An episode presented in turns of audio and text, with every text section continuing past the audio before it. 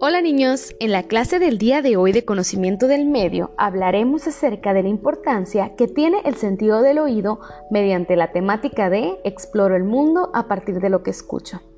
Iniciemos con nuestra clase en la página 75 de nuestro libro de conocimiento del medio. Guarda silencio y escucha los sonidos que hay a tu alrededor. Vamos a guardar un poco de silencio y pongamos mucha atención a los sonidos que nos rodean. A veces sirve cerrar los ojos para poder enfocarnos en esos sonidos. Pausa este audio y concéntrate. Muy bien, ya que escuchamos a nuestro alrededor, escribe dos de los sonidos que escuchaste y dibuja qué crees que produjo cada uno de ellos.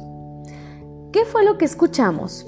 A lo mejor el sonido de nuestro refrigerador algún carro que pasó, algunos pajaritos o por ejemplo en las noches podemos escuchar algunos insectos.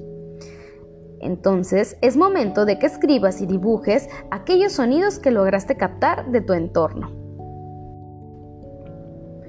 Muy bien, ahora respondan en su cuaderno ¿para qué nos sirve escuchar los sonidos que nos rodean? ¿Y de qué manera el sentido del oído ayuda a conocer el mundo?